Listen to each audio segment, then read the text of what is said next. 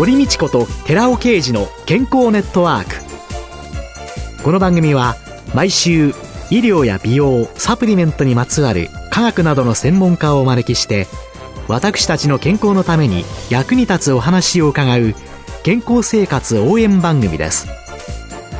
包摂体サプリメントと MGO マヌカハニーで健康な毎日をお届けするコサナの提供でお送りします。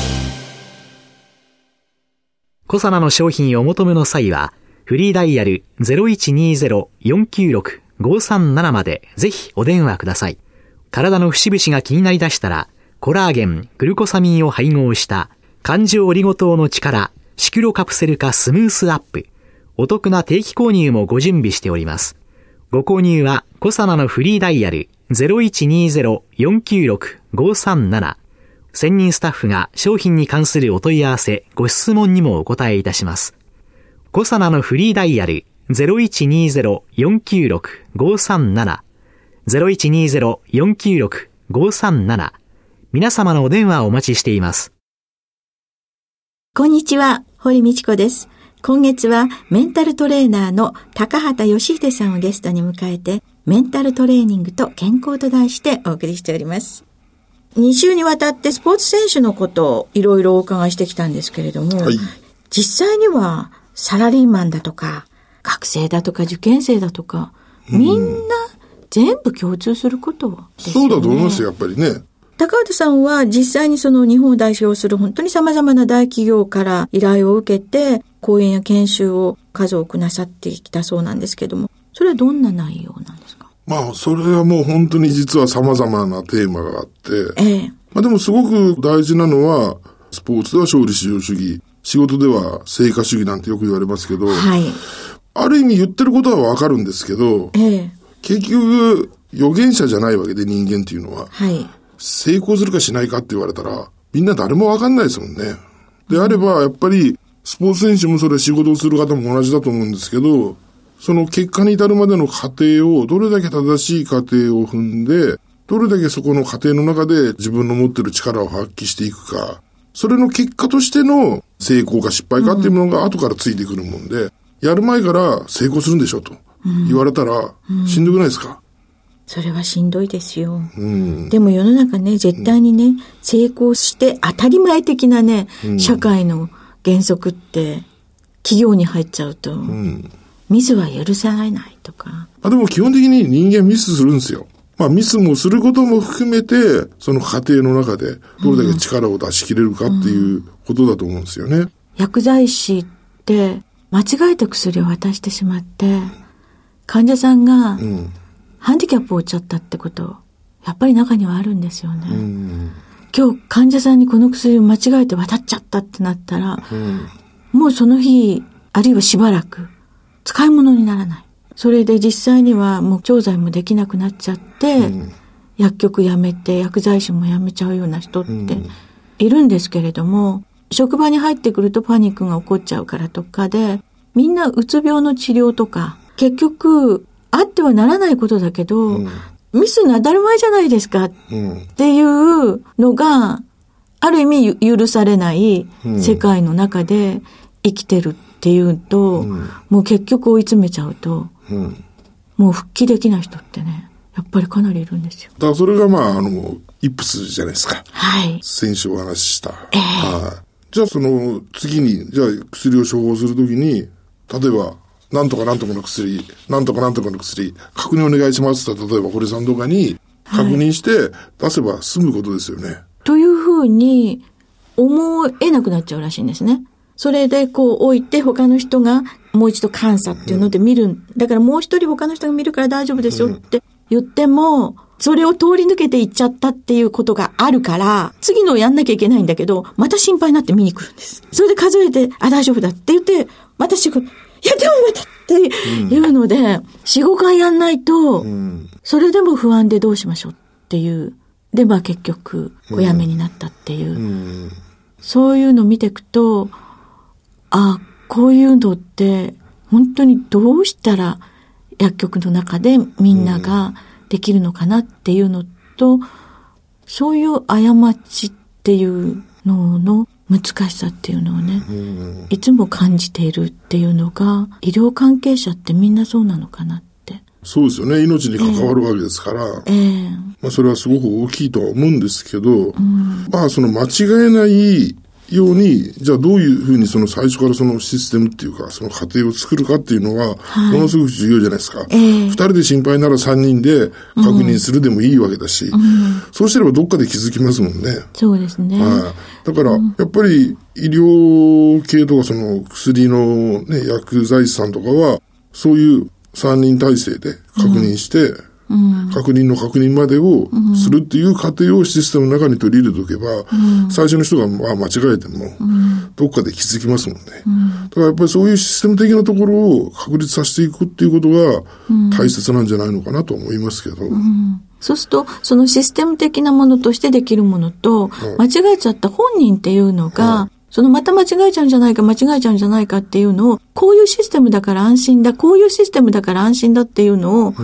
みんなが言い続けてあげるっていうことも。もちろんそれも大事だし、ええ、そのシステムを最初に構築しとけばミスないじゃないですか。はい。最初から。最初から。はい。逆に人の命を預かるような重大な職場であるならば、多少経費がかさんでも、信頼というものを勝ち得るために、人もう一人入れて二人体制、あるいは三人体制で、そういうシステムをやっぱり作っていかないと、うん、結局ミスがそういうのが起きてしまってからどうこうしようでは、うん、変な話、その薬局自体の信頼も落ちてしまうだろうし、うん、そこは仕事によって変えていくべきだと思うんですけど、まあミスしてもある程度許されるというか、まあ人の生命に関わるようなことでなければ、挽回はしていけるわけですけど、それでなくなってしまったらね。本当にそうなんですよね。難しい問題がいっぱいあります。ただ世の中ね、やっぱりその経済優先っていうところが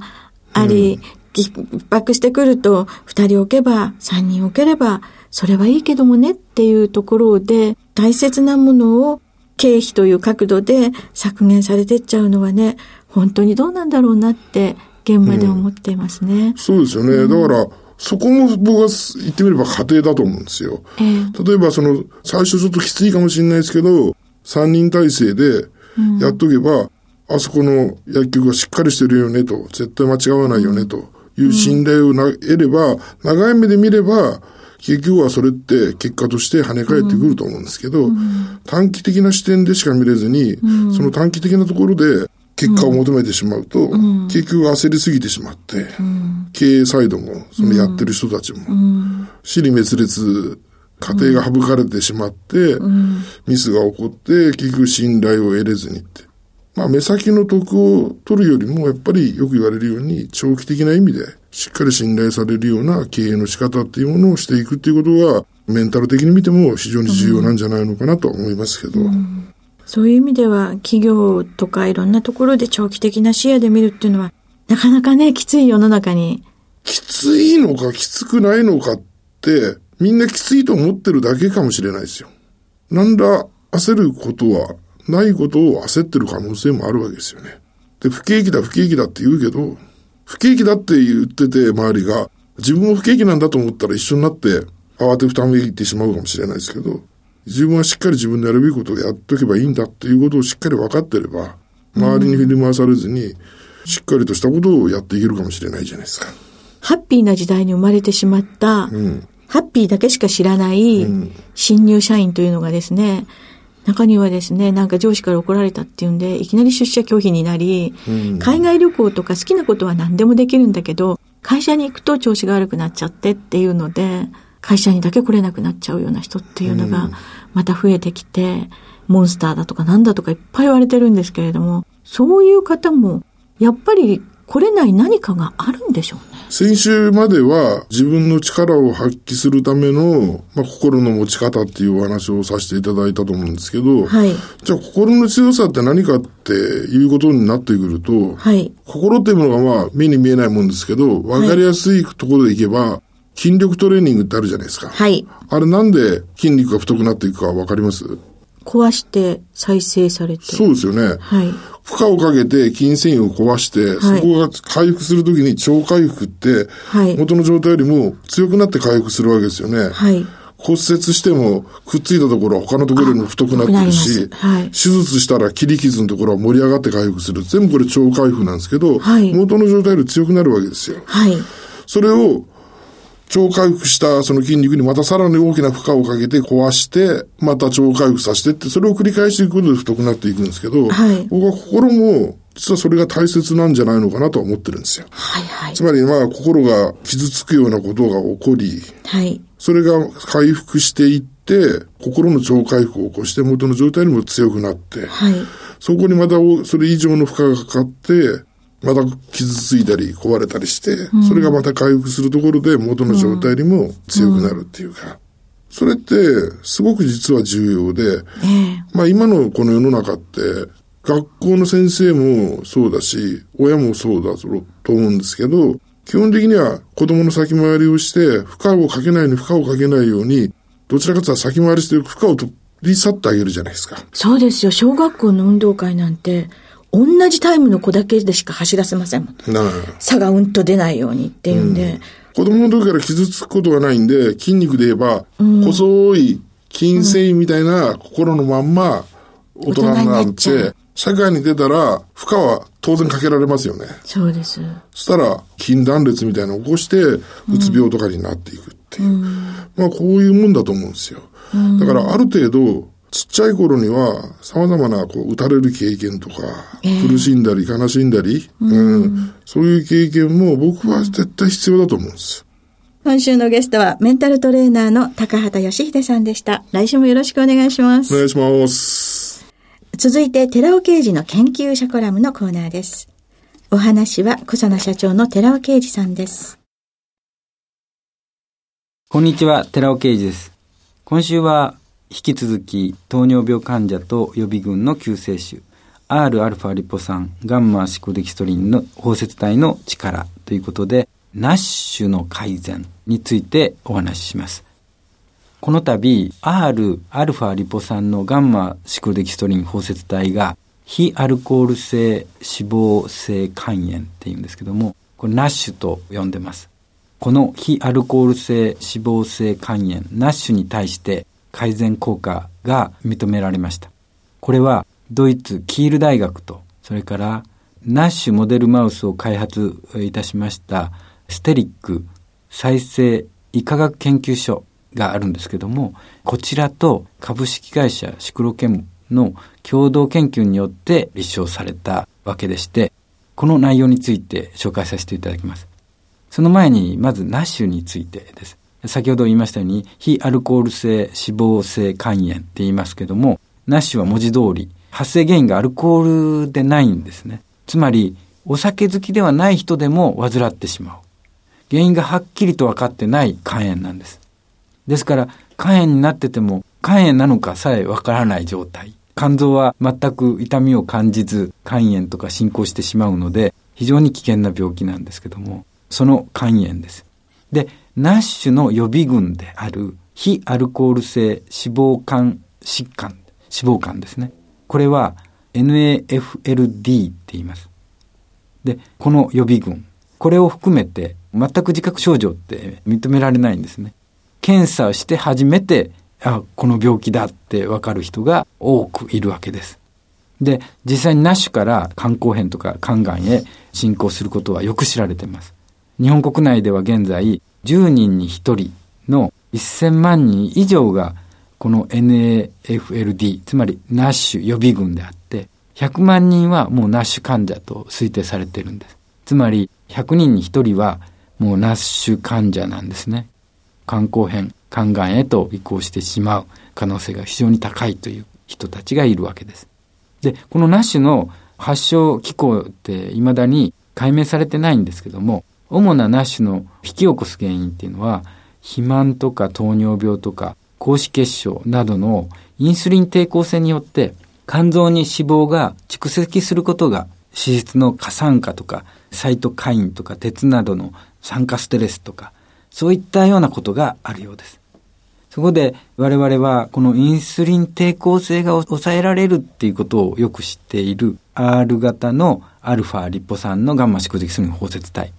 これはさらに酸化ストレスも抑制する作用がありますから、これが実際にナッシュに対して効くんではないかとして検討したわけです。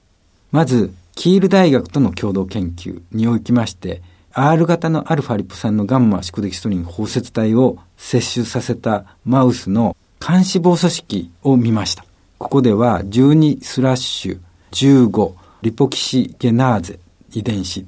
この非常に呼びにくい遺伝子ですけども、このような遺伝子があるということをだけは知っておいていただいて、これを評価すれば、ナッシュの評価になるということだけ知っておいていただければいいと思いますけども、この遺伝子の発現をジンチップ解析と PCR 検出で確認したところ、これ優位にコントロールに比べて発現が抑制された。ここまで言って、その遺伝子って何って難しそうでよくわからない。そう思った人に対してですけども、この遺伝子名を覚える必要は全く必要ありません。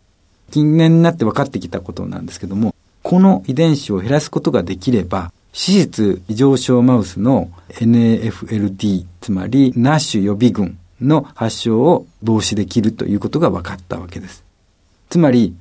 R 型のアルファリポ酸ガンマ宿敵素の包摂体は、この遺伝子の発現を抑えられると。つまり、ナッシュ予備群は、その予備群ではなくなるということが分かってきたわけです。次に、ステリックの再生医科学研究所、先ほど申しましたけども、ナッシュのモデルマウスを開発したところですけども、こことの共同研究で分かってきたところ、これ、モデルマウスに対して R 体と S 体のアルファリポ酸を1ヶ月間投与しまして、ナッシュに対する効果を生検写真で脂肪肝や肝細胞のバルーニングって言います。バルーン、風船状に肥大していく、肝細胞が肥大していく、脂肪によって肥大していくわけですけども、これがどのように肥大していくかを確認したわけです。その結果、R 型のアルファリポ酸を摂取した側では、コントロール群に対して優位に脂肪肝とかこの風船状の肥大ってしている部分が減少していることが判明したわけです。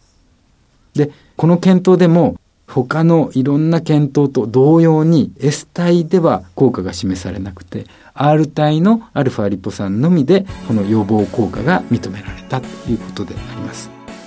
お話は小佐野社長の寺尾啓二さんでした。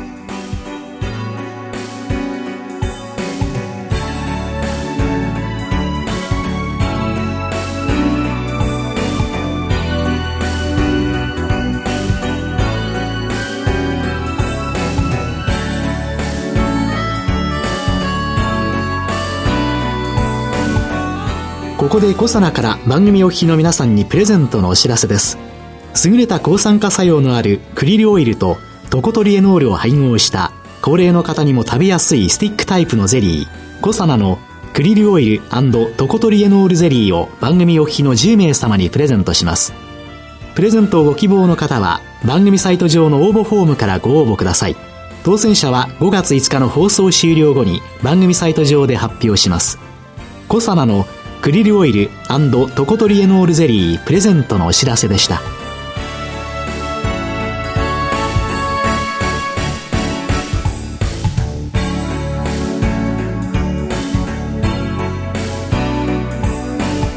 堀道子と寺尾啓二の健康ネットワークこの番組は包摂体サプリメントと MGO マヌカハニーで健康な毎日をお届けする「コサナの提供」でお送りしました。